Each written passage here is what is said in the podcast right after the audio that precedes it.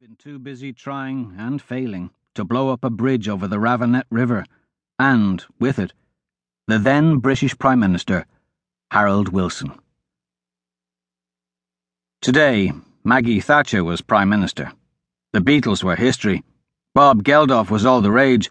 The Troubles were into their 14th year, and Davy was nine years older. Bloody good thing the Brits hadn't tried to nail him for Richardson's death, too. Someone had shot the young man, but Davy had to give the authorities their due. The forensic experts had shown the bullet that killed him could not have been fired by Davy's weapon. They'd concluded Richardson must have stopped a random shot when the soldier Davy had killed loosed off a burst as he fell. That had been nine years ago. Nine fucking years. And it wasn't even half of his sentence.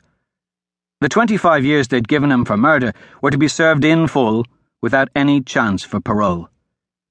He could earn remission time for the arms possession charge, but by his reckoning, the 21st century would have arrived before he was on the outside, unless the Brits declared an amnesty or the Provos won the bloody war. He was going to be in the Kesh for a long time. When he'd first arrived, the prison was a collection of Nissen huts surrounded by barbed wire cages. The Brits had replaced the corrugated iron structures with eight pairs of single story concrete cell blocks, each pair joined by a central corridor. The H blocks. Each block housed 160 prisoners and was surrounded by its own 30 foot barbed wire topped fence. The entire complex lay behind a 20 foot high anti-scale perimeter wall. The perimeter wall was anywhere from half to one mile from the H blocks. There'd be no great escape by tunnel. The British changed the name from Long Kesh to the Maze. The Republicans still called the place the Kesh, or the Lazy K, as if it were an American ranch. They were good at that kind of sarcastic naming. A huge housing development on the outskirts of Belfast might be called Turf Lodge by the city planners. To its Republican inhabitants, it was known as the Ponderosa, after the Cartwright spread in the TV series Bonanza. Davy had lived, if you could call it living, in cell 16, D Wing, H Block 7, through the weeks of the Blanket Men provisional IRA inmates who, demanding the right to be treated as political prisoners, not criminals, had refused to wear prison uniforms. They'd spent their days naked, draped only in blankets. Davy, although sympathetic, had ignored the suggestions from the Provos' internal command that he should go on the blanket. Even in here, there was a strict hierarchy that had nothing to do with the Brits.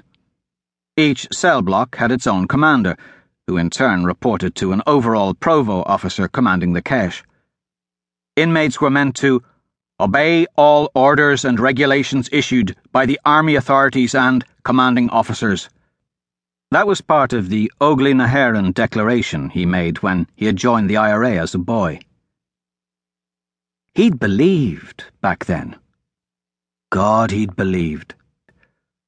Wouldn't any 16 year old whose father had fought against the British in the Black and Tan War in the 20s, whose father ate, drank, and slept Irish independence, the cause.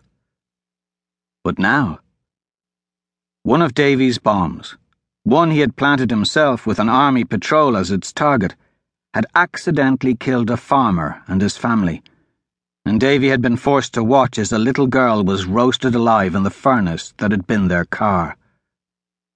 After that, his faith in the Provos and their goal of Irish freedom was shattered.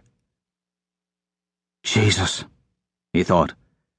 If I was a priest, the rest of the true believers would consider me an apostate. He didn't give a shite what anyone thought. Davy had told the self important little git who thought he ran Cell Block H to go fuck himself. And when the blanket men upped the ante with the dirty protest, Davy had not been one of the 341 Republican inmates who had stayed in their cells for three years, unwashed, unshaven, with their uneaten food and excreta daubed on the